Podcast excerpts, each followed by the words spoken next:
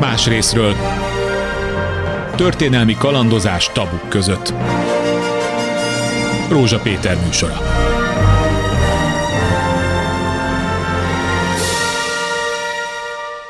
Jó napot kívánok! Egy francia hírrel kezdem a mai műsorunkat. Egészen friss jelentés szerint Franciaország demográfiai fordulóponthoz érkezett, a természetes szaporodás csökken, a népesség növekedés zöme már bevándorlásból ered. És akkor ehhez jön egy piaci információ, a következő fél évszázadban minden évben Franciaországban 170 ezer új érkezőre lenne szükség. Hát nem születik ennyi ember. Magyarországon a helyzet, a trend hasonló. A népességfogyás nem sikerül megállítani, ez már 1980 óta folyamatosan fent áll, és azt lehet mondani, hogy többen lépnek ki a munkaerőpiacról, mennek nyugdíjba, vagy haláloznak el, mint ahány fiatal belép.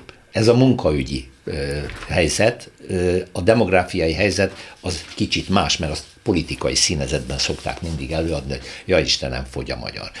De nem csak erről van szó. Arról van szó, hogy a tények azt mutatják, hogy munkaerőre szükség van, Magyarországról is áramlanak be az úgynevezett vendégmunkások, miközben ugye ez a kormány a bevándorlás ellenességgel még azt is kijönti a fürdővízzel együtt, ami hasznos lenne esetleg, bár nem úgy néz ki, hogy Magyarországon nagyon sokan szeretnének letelepedni, legfeljebb alkalmi munkavállalóként jönnek ide, mint ahogy látjuk.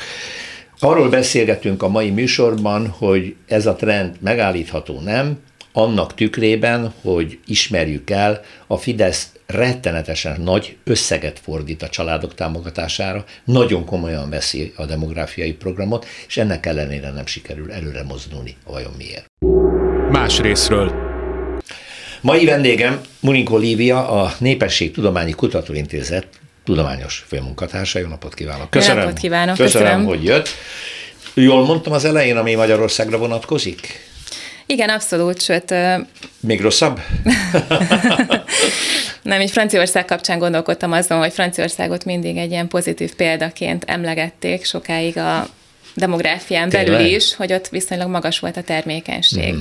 És ilyen volt még Észak-Európa, a skandináv országok, és az utóbbi tíz évben hát sajnos ott is csökkenni kezdett a gyermekvállalási hajlandóság, és akkor nagy erőket ne... fordítanak annak a vizsgálatára, hogy mitől lehet ez. Mhm, nem foghatjuk a Covid járványra akkor. Ez nem, egy egyáltalán nem. Ez, ez Észak-Európában ez már 10 éve, 15 éve tart, ez a csökkenés, és...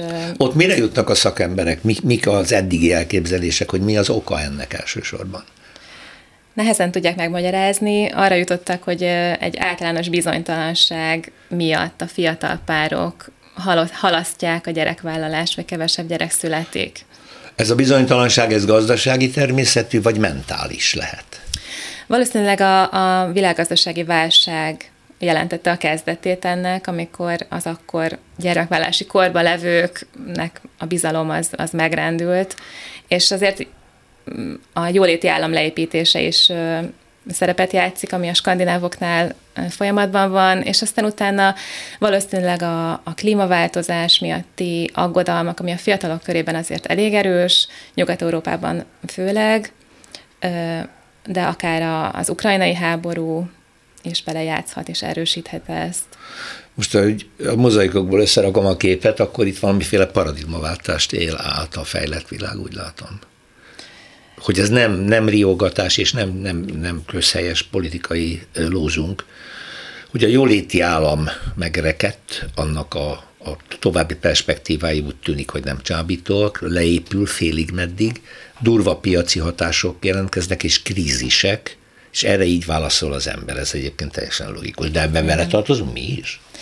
Magyarország az kicsit más, mert nálunk a, ez az átmeneti állapot, a bizonytalanság, a változás, ez gyakorlatilag évtizedek óta Igen. megvan. Igen. Tehát ilyen szempontból nálunk ez semmi újdonságot nem jelent. Igen. És ennek megfelelően évtizedek óta ugye csökkent a termékenység, és a világgazdasági válság és az azt követő években volt a legalacsonyabb. És aztán azért volt egy kis, láthatunk valamennyi emelkedést hozzászoktunk ahhoz, hogy folyamatosan bizonytalanságban élünk. Igen, gyakorlatilag. Tehát gyakorlatilag én, én ugye koromnál fogva nyugodtan visszaszámolhatok, hogy mikor volt Magyarországon olyan hangulat, olyan, olyan, olyan életstílus, amiben az ember stabilnak érezte a viszonyokat, hogy tudott tervezni. Szerintem a 70-es évek eleje. most az jut eszembe az a párhuzam, uh-huh. hogy például én ugye akkor fiatal házas voltam, vállalhattunk három gyereket, három gyerek után akkori árakat tessék figyelembe venni, kaptunk ö, ö, ö, ö, ö, 180 ezer forint kedvezményt a lakásvásárláshoz, az a garzon lakás, amit szülői segítséggel megvettünk, az 230 ezer forint volt, és ebből 160 eleve OTP, a három gyerek. Az egy másik kérdés, hogy nem lett három gyerek, és vissza kellett fizetni. Ezt csak arra mondom, hogy nincs olyan nap alatt. Hát volt családtámogatás akkor is, most viszont tízszerese van. Abszolút akkor is, és akkor is a lakáshoz jutás Igen. köré csoportos volt egy jelentős része a támogatásoknak, és nem véletlenül nevezi a szakma a házasság aranykorának azt az időszakot Magyarországon. Igen, akkor fönn volt a házasságok száma magas volt? Szinte mindenki házasságot kötött, és fiatalon. Gyakorlatilag a, a lakásért. A, igen, a felnőtté válásnak a része volt a, a házasságkötés, és a családalapításnak gyakorlatilag a feltétele volt, és ez nagyon megváltozott mostanra. És erre rásegített az, hogy akkor a panellakások épültek, épültek, épültek, gondolom. Igen, Tehát és az volt... jutott hozzá, aki házas volt, gyereke uh-huh. vállalt, vagy gyereke volt már. Uh-huh. Most is nagyon jelentős a családtámogatás. Itt van egy lista, amin én meg is döbbentem. Lényegében ebben az évben 28 féle olyan kedvezmény, támog, nem fogom felolvasni, támogatási lehetőség van, és ebben az SZIA kedvezményektől a csokkon keresztül most minden benne van, de végül is, hogyha egy fiatal pár leül és elkezdi nézni, azt mondja, erre jogosult vagyok, erre, hát szuper. Minden összeállt. Igaz az, hogy a házasságok száma most az elmúlt években ennek hatására nőtt, de a gyermekvállalási kedv nem. Valószínűleg nagy szerepe volt ezeknek a támogatásoknak a házasságok számának a növekedésében. 2010 és 21-22 között gyakorlatilag kétszeresére nőtt a házasságkötések száma. Hoppa. Úgyhogy ez nagyon jelentős. A, a gyerekvállási kedvben is volt valami emelkedés, de azért egyáltalán nem követte le ezt a hatalmas változást. Tehát azt mondja még egyszer, 2010-től 20-ig? Nem, Körülbelül a 10 évben? 22 volt a, a csúcs, ő így folyamatosan 21. emelkedett? Először lassan emelkedett, 2004-2005 között kezdett el jobban emelkedni, amikor többfajta juttatást bevezettek, a, az első házasok adó kedvezményétől kezdve, a, akár a, az özvegyi nyugdíj jogszabályi változásaig, ami, ami miatt lehetett újra házasodni jobban, uh-huh. akkor megindult még jobban, és utána 2019-től pedig nagyon meg, megugrott. És kétszer annyian házasodtak 22-ben, mint 10-ben Így ezek van. szerint. Igen. Igen. Akkor ez a családpolitika ebből a szempontból sikeres volt. Mondhatjuk, igen. Ebből a szempontból. De miért nem ö, növekedik a népesség? Mert tegyük ehhez a számhoz hozzá, hogy pont ebben az időszakban nagyon sok fiatal elmegy Magyarországról. Több százezren dolgoznak és tanulnak valahol a világban. Tehát kevés fiatal, és mégis nagyon sok házasság. Ez nagyon pozitív, de nem követi a gyermekvállalás. Hát sok minden átalakult egyébként, tehát a sokak számára a házasság az nem a gyerekvállalás előfeltétele, csak egy, egy lépés, és ö, kollégáim vizsgálták azt például, hogy sok olyan házasságot kötöttek, ahol már van gyerek, vagy éppen érkezik a gyerek. Aha. Tehát összekapcsolódnak ezek az életesemények, de nem feltételen mondjuk a házasság a gyerek születésének. És azért mindenki átlátja könnyedén, hogy egy esküvő az egy lehet e- nagyon olcsó dolog is, nagyon könnyű meglépni, és hogyha jár érte valamiféle juttatás, akkor miért ne? Ugye a gyerekvállalás az egy évtizedes projekt utána, tehát az sokkal nehezebben lépik meg, és a másik dolog, hogy a juttatásokat, amiket itt említett, azért adják, elveszik, valamelyiknek konkrétan határideje volt. Például a babaváró hitel már a bevezetésekor úgy harangozták be, hogy csak pár évig lesz elérhető.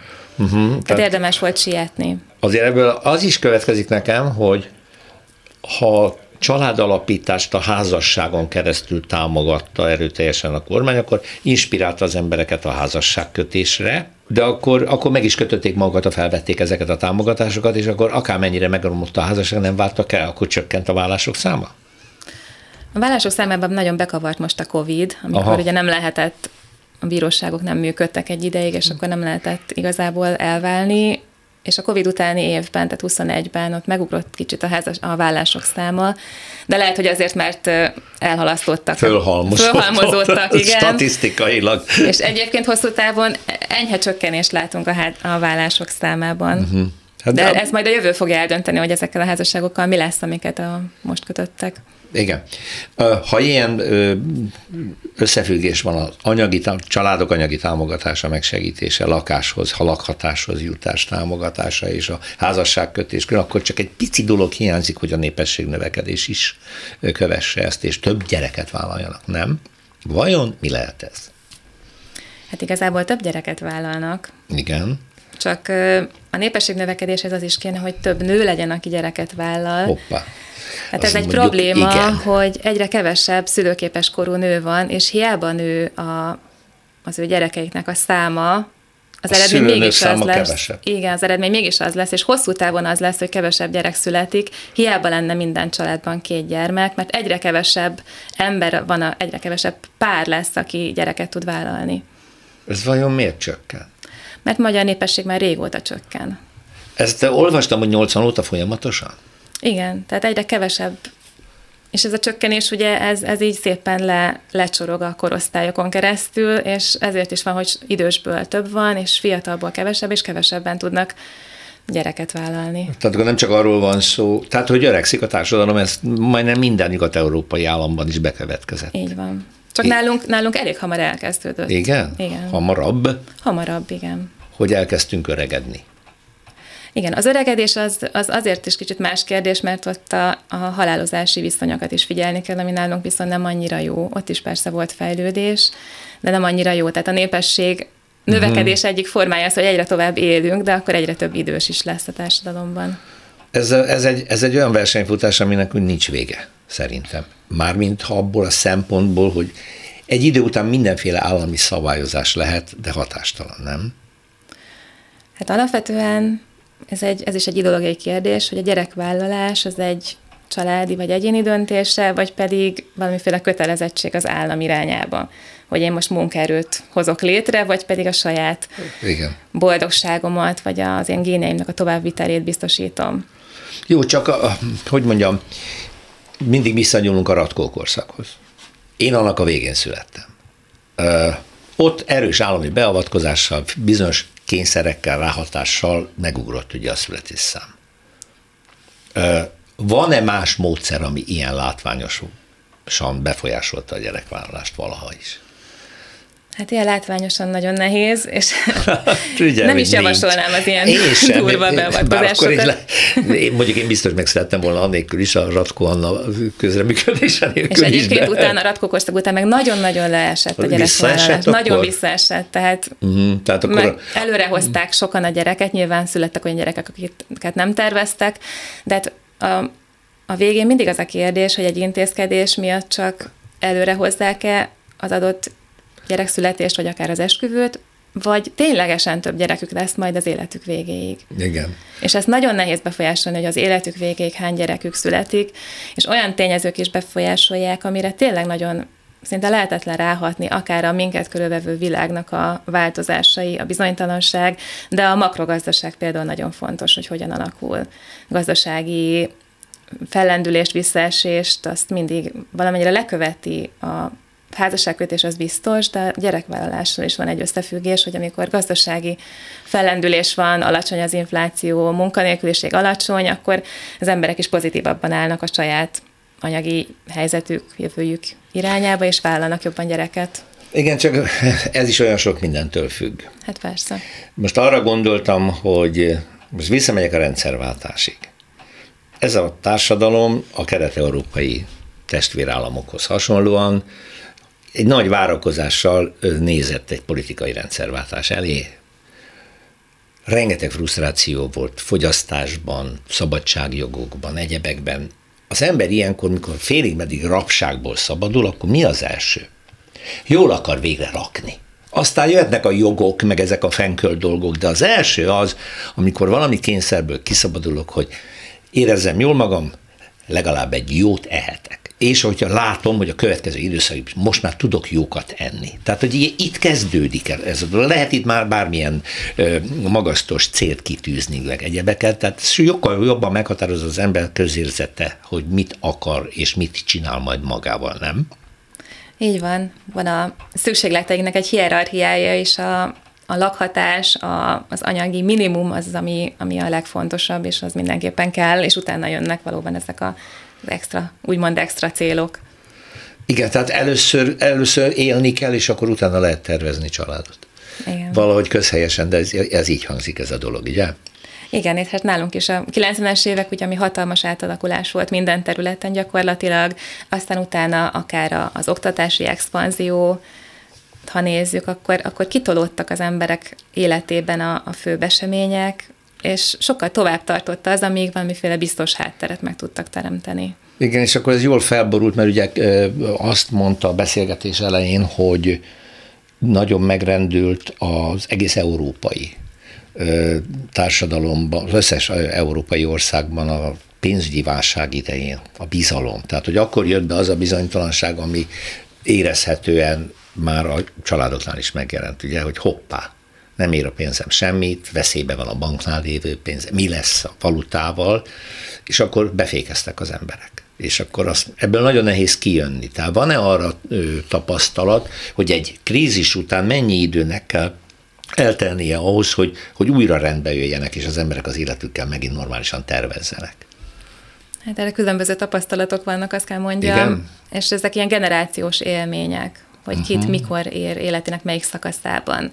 És hogyha pont egy olyan formatív időszakban, amikor családalapítás előtt áll, és pont akkor ezt érzékeli, lehet, hogy ő utána így tekint a világra, tehát meghatározhatja a világ képét, de lehet, hogy egy prosperáló időszakban ez maga mögött tudja hagyni. Ez már kicsit inkább ilyen társadalom lélektani kérdés. Miért van az, hogy szegények körében nagyobb a gyerekszám?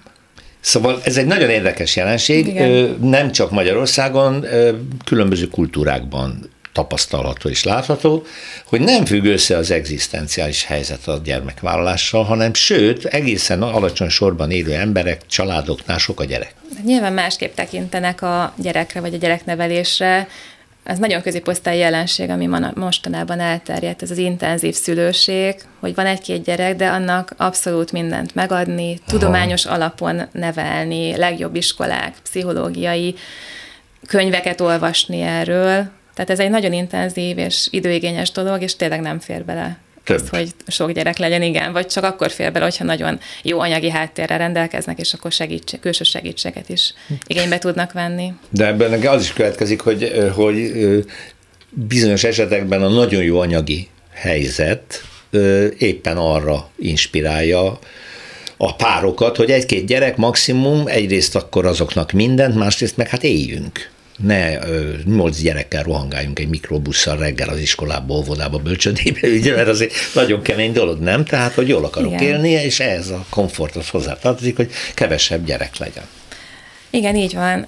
A, egy olyan szülő számára, aki viszont alacsonyabb végzettségű, és azt látja, hogy a munkaerőpiacon nincs túl sok esélye, vagy csak keveset keres, tud keresni, bizonytalan munkahelyeket tud vállalni, akkor ott ez egy alternatíva lehet, például a nő számára, hogy akkor ő az anyaságot tekinti elsődlegesnek. Tehát ez egy szerep. Igen. Uh-huh, tehát a mellőzöttség helyett egy anyai szerepben kiteljesedhet. Igen. Mint szakembernek, demográfusnak mi a véleménye arról, hogy 2008 óta Magyarországon nem változik az alapvető támogatási rendszer, ami konkrétan gyerekhez kötődik a családi poték. Mindenki azt mondja, liberális baloldali körökben, nem tudom igazuk van-e, én is erre hajlok, hogy ez egy politikai kérdés. Ha gyerek után növeljük a támogatást, akkor azokat a, nem véletlenül hoztam szóval a szegényeket, azokat a társadalmi csoportokat is jelentősen támogatjuk, a gyerekszülést inspiráljuk, akik szegény élnek, akik cigányok, vagy ha velük hasonlóan ö, hátrányos helyzetben vannak, és csak termelik, termelik ki a gyerekeket, nem?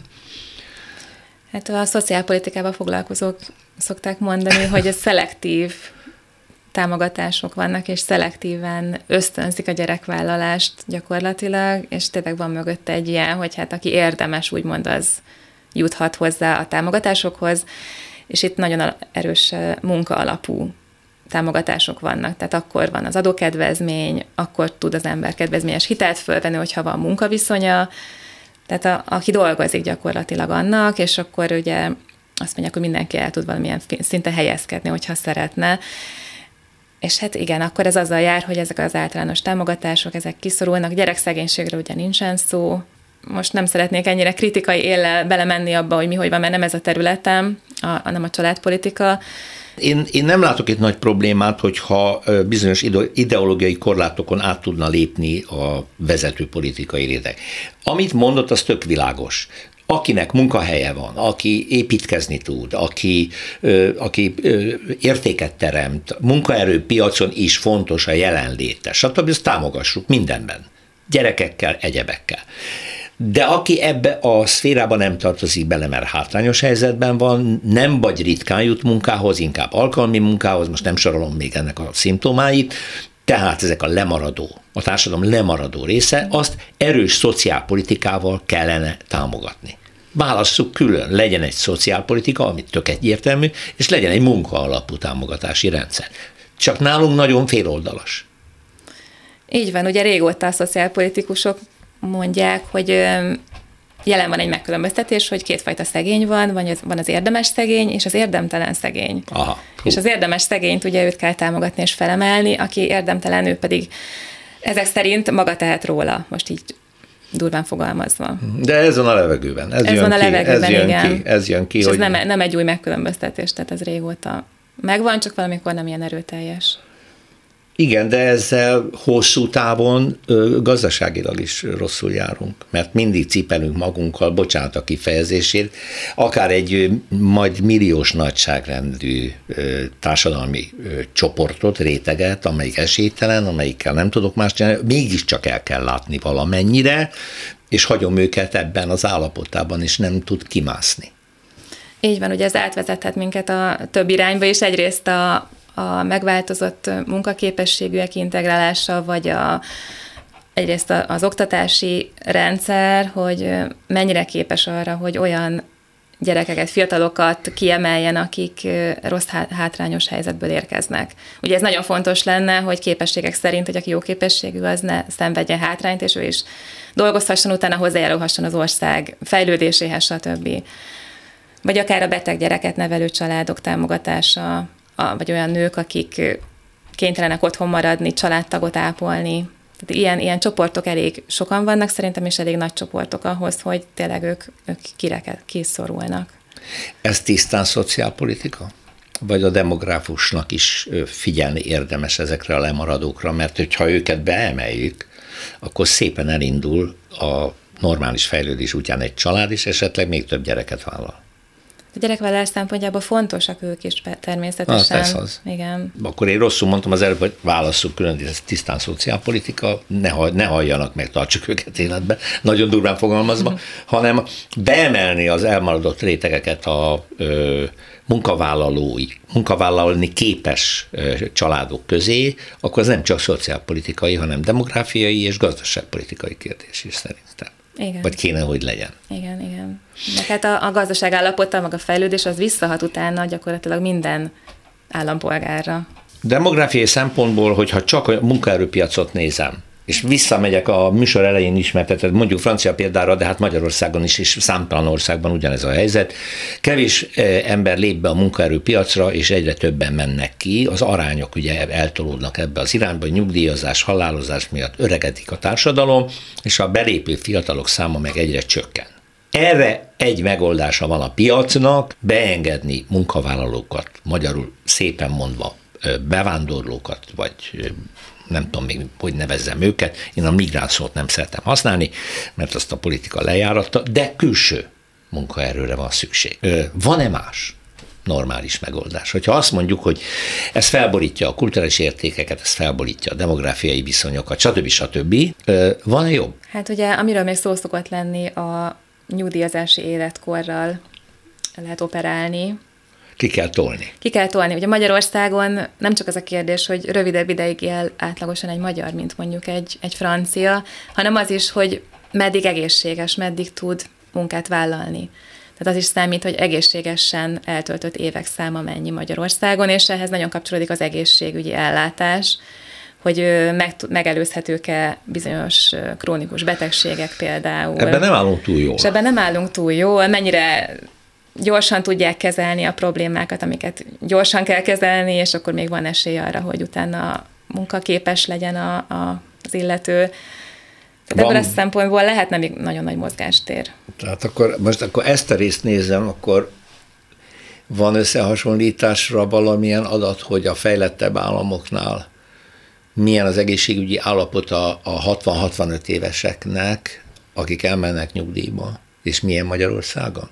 Nálunk hagyományosan a középkorú férfiak halandósága például a nagyon rossz. Igen, tehát aki már eléri mondjuk a 60-65 éves életkort, ott már a várható élettartam nem annyira rossz, mert akkor úgy kibekkelte azt a nagyon kockázatos időszakot, de mindenképpen rosszabb nálunk, akár, de akár ha nézzük az alkoholfogyasztást, az ilyen dohányzást, tehát hasonló egészségkárosító dolgokat, akár a stresszt, ami azért sokkal nagyobb, munkahelyi stressz, otthoni stressz. Ezeket szépen összerakom, akkor nem, nem, nem nagyon látok kilábalási pontot, hogyha vannak az objektív tényezők, amivel ön is kezdte az elején, hogy a gazdasági krízisek, a háború, a, a járvány, mindez, ami bizonytalanságot okoz, és a makrogazdaságban is megjelenik, ez egyszer. Másodszor viszont, amiről most beszélt, hogy milyen tényezők befolyásolják azt, hogy a az embereknek milyen életperspektívájuk, ebben borzasztóan hátrányos helyzetben vagyunk. Ez a kettő akkor összeadódik, és akkor itt lehet okoskodni mindenféle állami támogatási rendszerekkel, előbb-utóbb Lukas Kalap kidobott pénzben nem hozza meg az eredményét a dolog. Tehát akkor, mit, akkor a csodavárás időszaka következik, nem? Nagyjából. Igen, illetve lehetne hozni intézkedéseket nyilván, de az hosszú távon működne. Lehet, hogy csak 20-30 év múlva lenne valami hatása. Például, mire gondol? Hát akár az egészségügyi ja. a fejlesztés, szűrővizsgálatok, utókezelés komolyan vétele. Akkor az mondjuk olyan 15-20 év múlva mérhető eredményt hoz, és Igen. azt a mai, mai politika nem nagyon nézi, hogy az akkor jó lesz, vagy Igen, nem de lesz valószínűleg jó. ez probléma már bármelyik politikai, bármilyen kormányzat van, hogy nagyon nehéz ilyen hosszú távú befektetéseket megtenni. Mennyire van rátekintése mondjuk csak az európai államokra, hogy ez a demográfiai mélypont mennyire tartós, hol változik, vagy változhat, milyen trendek vannak most? érdekes sem megfordult a gyermekvállalási kedv úgy Európa különböző részein amit említettem, a Ugye Skandinávia, Skandinávia mondtam, franciák például, ahol magas volt, ott csökkenést láttunk, de például a balti országokban növekedés van, Csehországban, Magyarországon is van valamennyi növekedés. Tehát kezdenek az országok jobban hasonlítani egymásra, azt is mondhatjuk. Igen, ebből a szempontból. Igen. De akkor ez mind-mind a külső hatások következtében, vagy pedig azok az intézkedések és azok a demográfiai és szociálpolitikai intézkedések, amelyek különböző kormányokhoz köthető, mi van mérhető eredményük. Jó, látom a statisztikában a házasságról beszéltünk, hogy az érthetően megnőtt, hiszen ez a támogatási rendszer arra inspirálja az embereket, hogy házasodjanak össze, vállaljanak különböző terheket, emiatt persze nem fognak elválni, mert akkor baj van, mert vissza kéne fizetni, meg stb. De ennyi. Ugye a házasságokat sokkal könnyebb befolyásolni bármilyen intézkedéssel. Igen, igen, azt lehet statisztikailag azt lehet. javítani. Lehet, meg Magyarországon nagyon sok pár élt életási kapcsolatban, akik könnyedén össze tudtak házasodni. Tehát volt egy nagyon nagy kalap, amiből lehetett sokat kihúzni. Ez már kezd kifogyni szerintem, azért is csökken a házasságkötési kedv. De a gyerekvállalás az, az azért sokkal bonyolultabb ennél. Szakmában azért olvastam olyan elemzéseket, amelyek arról szóltak, hogy bizonyos családpolitikai intézkedéseknek van hatása és akár hosszú távú hatását is ki, ki lehet mutatni bizonyos intézkedéseknek. Például Magyarországon is a, a gyes bevezetésének volt egy hatása, egy pozitív hatása, vagy a családi adókedvezménynek a, a harmadik gyerek megszületésére volt egy pozitív hatása. De ez, ez akkor igaz, hogyha akkor működik, hogyha ezek kiszámítható és hosszú távú intézkedések. És azon kívül, amiket most említ, azért azok bizonyos jövedelemszint fölött hoznak eredményt. Tehát az adókedvezmény az ott jelentkezik pozitív és mérhető formában, ahol megfelelő a kereseti viszonyok a családon belül. Nyilvánvaló minimál béren élő embereknél tök mindegy. Őket ez nem fogja inspirálni. Magyarul a magyar kormány azért nagyon gondosan arra ügyelt, hogy egy jól kiszámítható középosztályt hozzon létre, és erre szoktuk mondani, hogy a tehetősek rengeteg támogatás közül választhatnak, a kevésbé tehetősek pedig egyre kevésbé, vagy egyre esélytelenebbek a a, ebben a dologban. Így van, és még az is számít, hogy ki mennyire van képben, és mennyire tudja, hogy milyen támogatások járnak. És ebben is pont ezek a különbségek kijönnek. Hát igen, hogy mit tudunk egyáltalán, mert engem például rettenetesen meglepett, hogy ilyen sokféle van. Aztán nem tudom, hogy persze ebbe az évben most a megszorító intézkedések következtében mi az, ami csökken, azt tudjuk, hogy a csok az megszűnt, csak falusi csok van már, és csak 5000-es lakosságszám alatt jár, tehát kezdi visszavenni a kormány kényszerűen ezeket a támogatásokat, hogyha a gazdasági recesszió miatt, aminek lehet, hogy olyan hatása lesz, hogy még még talán a házasulási kedv is csökkenni fog, hogyha ez tovább zajlik. Most már elkezdett csökkenni. Már igen? Már igen, már tavaly 22 vége fele elkezdett csökkenni. Ez akkor nagyon pontosan a gazdasági bizonytalansággal együtt jön. Így van, igen. Mhm, tehát akkor ezek a dolgok, amikről beszélünk, és ez a sokféle támogatási rendszer, ezek tiszavirág élete, és nagyon kiszolgáltatottak az adott gazdasági szituációnak, és nem hosszú távúak. Hát nyilván számít, valamennyit számít, egyes döntésekben számíthat, de nem jelenti automatikusan azt, hogy akkor több gyerek lesz, csak az időzítést lehet, hogy csak azt befolyásolja, és mindig tényleg benne van a levegőben, hogy nem tudjuk, hogy meddig élnek ezek a támogatások.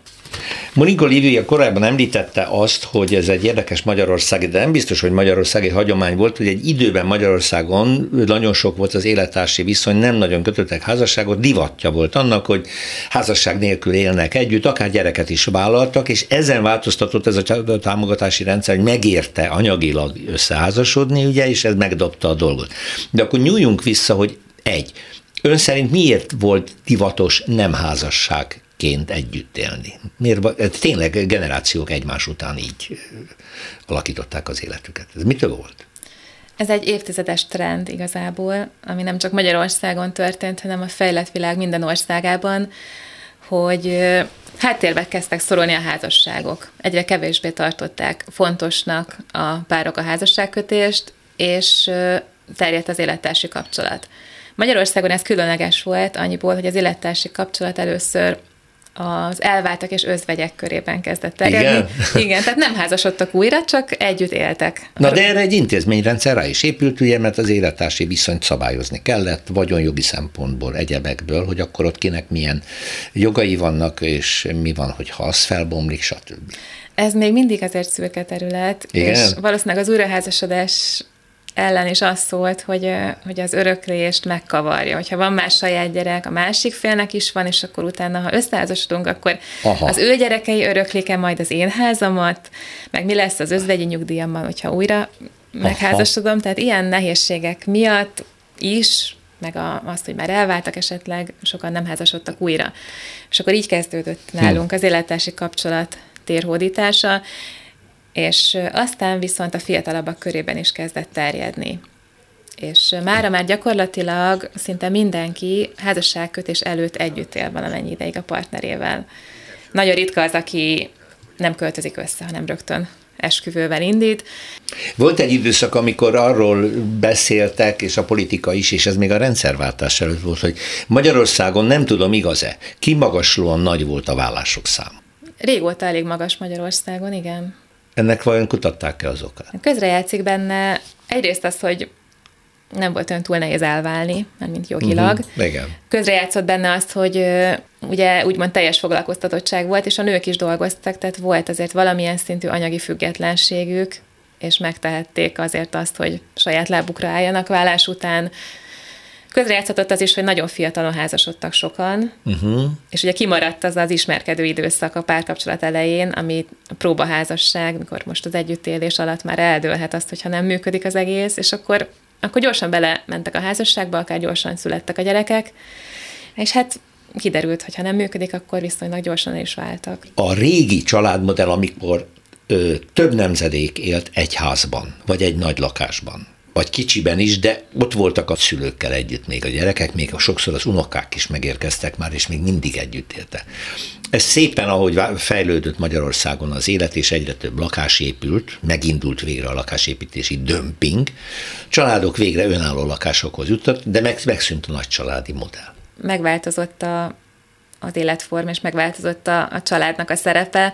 Most ha abba gondolok bele, hogy hogy a gazdálkodók számára a gyerek az egy munkaerő volt például. Igen. és szükség volt sok gyerekre, aki műveli a földet, az állatokkal van, stb., és aztán... Ez az életforma, ez ahogy eltűnt? Eltűnt, és már nem munkerőként tekintünk a gyerekre, hanem... Ha menjen de... és legyen önálló. Most igen, durván igen. szólva, nincs megtartó ereje a nagy családnak akkor. Mert ugye inkább teher egy idő után. És hát ugye a fiatalok is önállóak szeretnének lenni, ez egy érték, külön költözni a szülőktől minél előbb, amint lehet. Magyarországon azért az megvolt sokáig, hogy akkor lehetett lakáshoz jutni, hogyha már volt gyerek is, igen. De minimum házasság volt, tehát akkor előfordult, hogy a pár azért úgy kezdte a közös életét, hogy valamelyik szülőnél, de ez, ez azért általában egy kényszernek élték meg. Igen, de ez volt a régi időkben, viszont Igen. most akkor átcsapok a mai világba, ahol van egy nagyon felkapott kifejezés, ez a Mama Hotel, hogy bizony és azért ez jó módúakra jellemző. Gondolom én, nem tudom, hogy ezzel kapcsolatban van a tapasztalatuk a demográfusoknak, hogy nagyon sokan fiatalok nem akarnak leszakadni, nagyon jól élvezik azt a biztonságot, azt az egzisztenciás biztonságot, hogy ott van a kis szobám, a papánál, mamánál, ott van megfőzve az ebéd, ott zajlanak a dolgok, és én élhetem az életemet ebben a biztonsággal, nem nekem kell összekrampácsolni egy új lakást valahol, meg minden.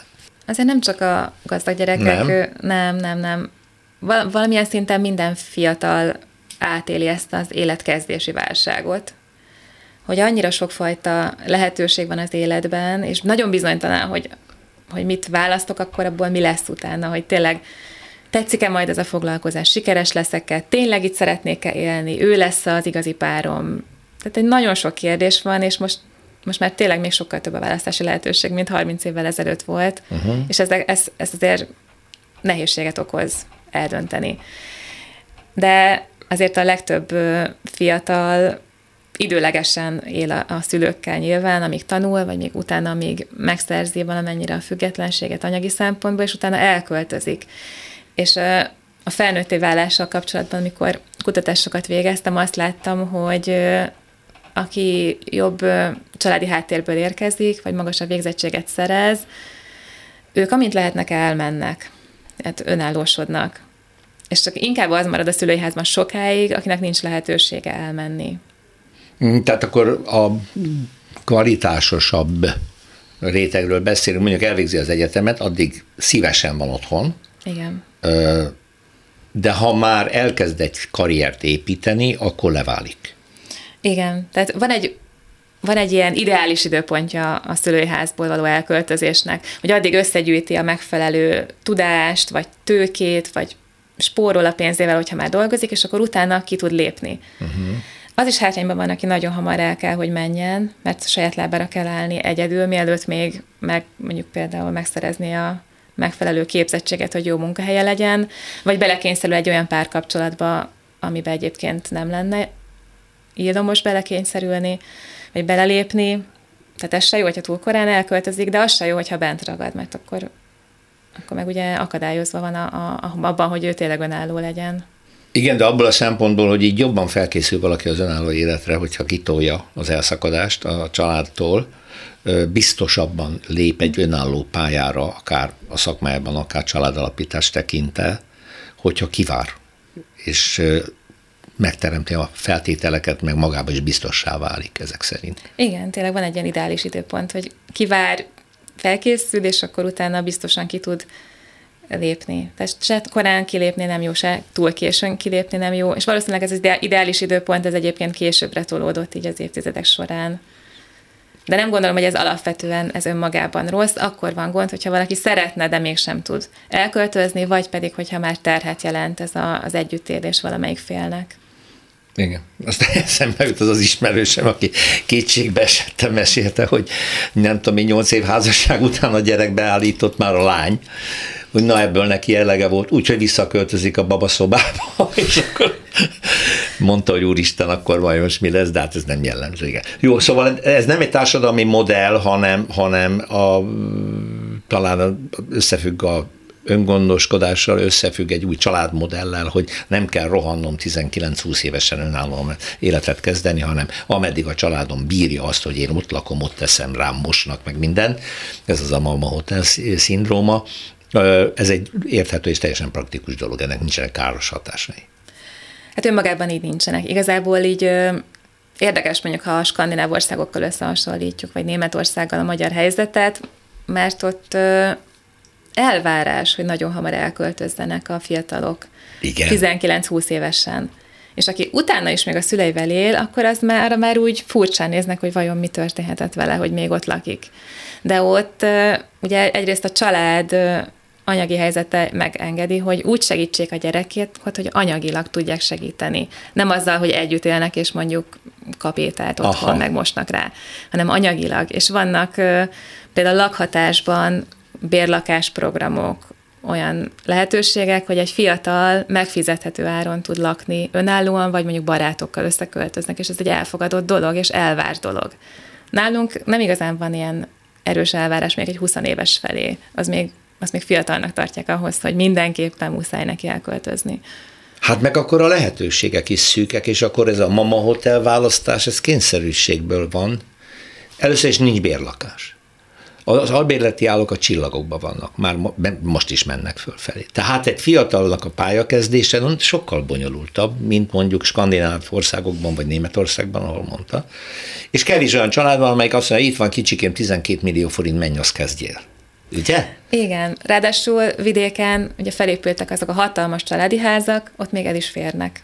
És akkor még egy indok, hogy ne menjen el. Akkor mi attól nagyon messzi vagyunk, hogy a fiatalok önálló életet kezdjenek mondjuk a szakma megszer, szakmai képesítés megszerzése után rögtön. Igen, igen, főleg, hogyha vidéki vagy falusi fiatal szeretne nagyvárosba vagy Budapestre költözni, akkor még extra nehézségekkel találkozik, ugye albérletet kell például fizetni.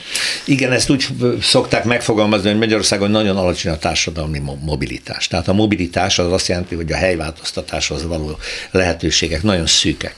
Gondoljunk arra, hogy felépül egy új gyár, most nem néven nevezze akugyár mondjuk, és nincs munkaerő, és akkor behoznak külföldről, mert egyébként lehet, hogy van az országnak olyan része, ahol lenne rögtön 200 munkavállaló, csak azt nem tud oda költözni, mert nincs hova, és nincs hozzá anyagi ereje. Tehát akkor az a példa, amit mondod, hogy Németországban vagy a skandináv országokban hamar elhagyják a családot a, a munkavállaló képes korban lévő képzett emberek, ez az is hozzátartozik, hogy ott a társadalmi mobilitáshoz megvannak a feltételek, és ezek meg nálunk hiányoznak. Sőt, hát a kutatások azt mutatják, hogy csökken a társadalmi mobilitás.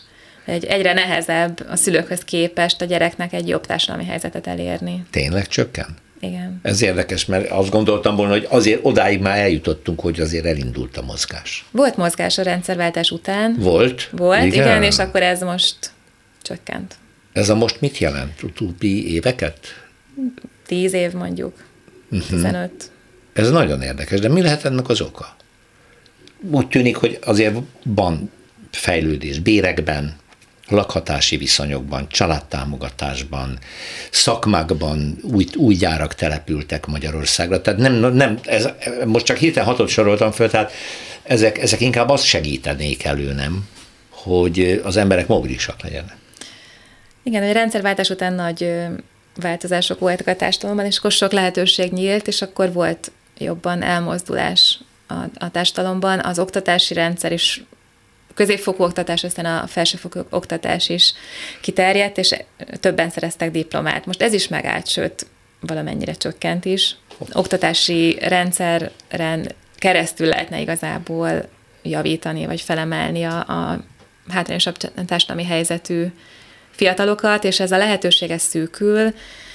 Ugye a PISA kutatásokról szoktak sokat írni, hogy kimutatták, hogy nagyon erős a szülői háttérhatás arra, hogy milyen képzettséget, vagy milyen tudást szerez meg egy gyerek. És ez később is ugyanígy megvan. Tehát a szülői, szülői családi támogatás kell ahhoz, hogy nagyvárosba költözzön, hogy máshova költözzön, hogy egyedül tudjon élni, hogyha, de nagyon erősen összekapcsolódik a párkapcsolat meg a, az elköltözés, mert ha nincs egy partner, akivel közösen akkor sokkal nehezebb. Hát, hogy egyedül nagyon nehéz, igen, és akkor össze kell hangolni, hogyha van egy partner, akkor neki hol van a munkája, nekem hol van a munkám. Nem ez, ez egy, nagyon, ez egy nagyon rossz hír, hogy az elmúlt tíz évben egyre jobban beragadnak az emberek, és nem tudnak elköltözni, nem tudnak emiatt megfelelő munkát választani, hogy besülnek, hogy És ez összefügg azzal is, ami ennek, most nem akarok magát, nem akarom belerágmatni, hogy politizáljon, de hát azért az, ennek a kormánynak az egyik első durva lépése e tekintetben az volt, amikor levitte a tankötelezettségi korhatárt, és pillanatok alatt 16 éves emberek kerültek ki a semmibe. Legfeljebb közmunkába mentek, mert lehetett látni, hogy ott meg nő a számuk. Tehát ez mind ellene hatott a dolognak. De a jó módúaknál miért nem alakul ki a társadalmi mobilitás? Hát bizonyos szintnél már nem lehet tovább lépni. De nagyon nehéz most egy közepes vagy egy felső középosztályból magasabbra lépni. Tehát ott, ott, ott inkább a fenntartás az, ami kérdés, hogy megmaradjanak ugyanazon a szinten, ahol már a szülők is voltak. Az, amit mértek, hogy az utóbbi tíz évben a, a mozgás csökkent, és megint visszafejlődik, ez az úgynevezett társadalmi mobilitás. Nem lehet, hogy ebbe benne van az, hogy rettenetesen sokan mentek el Magyarországról. Tehát akik vagy azért, mert megtehették, vagy azért, mert azt mondták, hogy ezt vállalom ennek az összes ódiumát. Kimegyek tanulni, ami nagyon drága dolog, nagyon nehéz, sokan a legtöbben dolgoznak mellette, úgy végzik el a külföldi egyetemet. Kimegyek dolgozni, ami borzasztó nehéz, idegenként, ideglenes munkavállalásra, tehát nagyon komoly vállalás elmenni. Hogy ebben az is benne van, hogy aki mobilis volt, az elhagyta Magyarországot. Hát biztos benne van. Tehát ez egy nagyon szelektív csoport, aki annyira ö, kalandvágyú, úgymond, és vállalja ezt. Nyilván Magyarországon is nagyon jól érvényesült volna. Ezt, ezt nem értem. Miért? Hát akkor nem ment volna el? Hát igen, de meglátta a lehetőséget, és volt hozzá ismerete, tudása, bátorság, hogy elmenjen, ezt, ezeket a képességeket valószínűleg Magyarországon is kamatoztatni tudta volna. Hát sokan úgy voltak vele, hogy nem eléggé, és nagyon jó képességű és jó végzettségű emberek is elhagyták nagy számban Magyarországot, és ők ugye megjelennek az adófizetői listán, mint ugye befizetők, és nem jelentéktelen összeg, amit hazautalnak, csak éppen nem itt dolgoznak, és a másik nem itt alapítanak, zömében nem itt alapítanak családot. Ez nagyon divatos, divatossá vált, nagyon elterjedté vált, hogy a nagyszülő az már Skype-on ismeri az unokát. Igen. Van arról számunk, hogy mennyien vannak, akik már családot alapítottak? Nehéz, nehéz De... megmondani, mert sokan megtartják azért a magyarországi lakcímet, a magyarországi ja, igen, igen. tajkártyát, és a gyerek, gyereket is magyar állampolgárnak, ha bejegyzik, akkor ő itt megjelenik. Csak fizikailag nem. Csak fizikailag nem itt él, és azért van mozgás is, hogy valaki hazatért, mondjuk a, a Brexit után tértek haza, vagy Covid miatt tértek haza. Tehát van egy mozgás azért. A nyugat-európai tapasztalatok is, amivel a műsort kezdtem, a francia példa azt mutatja, hogy a népességfogyást nem nagyon tudják megállítani. Le, csökken, tovább csökken a népesség, vagy befagy. Minden ilyen fejlett ország a vendégmunkásokkal próbálja megoldani ennek a munka erőpiaci hatásait. Ezzel próbálja kompenzálni. Van-e olyan modell, ami ezt elkerüli, és hogy mi mire számíthatunk? Magyarországon csökken a népesség, Magyarországon nő a munkaigény, már jönnek be munkások, vendégmunkások. Mit gondol, hogy ebből mi lesz? Megáll, 10-20 éven belül Magyarországon minden szülőnő boldogan rohan, és két-három gyereket fog szülni, és akkor szépen kiegyenlítődik. Vagy szépen ez a 10 millió megy lefele, megy lefele. Mit lát? Minden előre számítás azt mutatja, hogy azért csökkenni fog a népesség, de valószínűleg megáll majd egy szinten. Ez automatikus? Tehát ilyen hullámzás van a, a hát annyiból, hogy a, hogyha mind egymás követő generációknak hasonló számú gyereke lesz, akkor az idősek száma is csökkenni fog. Uh-huh.